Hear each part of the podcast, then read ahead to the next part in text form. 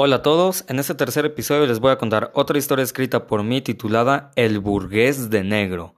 Que la disfruten.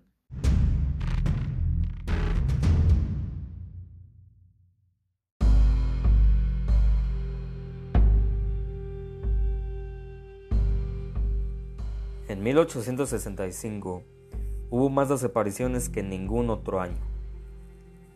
Cada vez más empresarios y burgueses se declararon desaparecidos o muertos.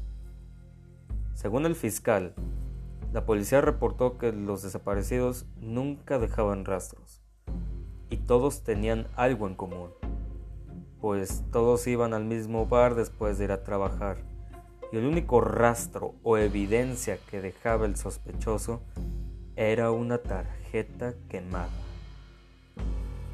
Como detective en jefe del distrito me dediqué por más de cinco años a investigar los casos y según el procedimiento, se desaparecían por más de cinco años se les declaraba muertos o en duda de existencia por falta de pruebas.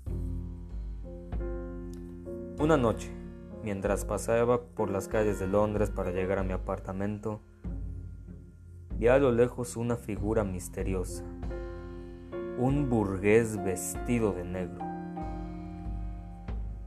Aquel elegante hombre me saludó su cabellera era larga y su barba también. Sus ojos eran rojos como si fueran rubíes y tenía colmillos que parecían navajas. No le di mucha importancia y seguí caminando. Poco después, un policía había muerto y tenía dos marcas en el cuello, como si hubiese sido rasgado. Testifiqué en contra del burgués debido a sus características pero jamás lo encontraron. Estuvieron a punto de declararme culpable, sin embargo, logré conseguir testigos y el burgués de negro apareció en un juicio. Apagó las luces y ese mismo día desapareció un abogado. Me puse a investigar y encontré información de sucesos parecidos. En Inglaterra hubo cerca de 20 casos similares. Uno fue con un murciélago gigante, y al final encontré el relato del burgués de negro, lo cual me dejó sumamente aterrado.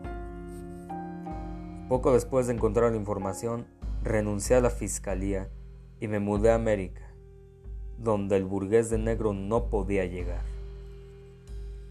Conté esta historia en un bar cuando estaba con mis amigos de la firma y la Fiscalía de Nueva York.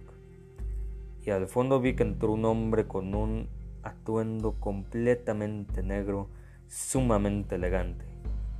Me quedé aterrado y al final supe que era un simple abogado con un saco negro y sombrero. El burgués de negro se hizo popular entre mis amigos y la firma. Ahora, todos nos rehusamos a usar abrigos y sombreros de color negro. Y preferimos los blancos, que a nuestro gusto son más elegantes.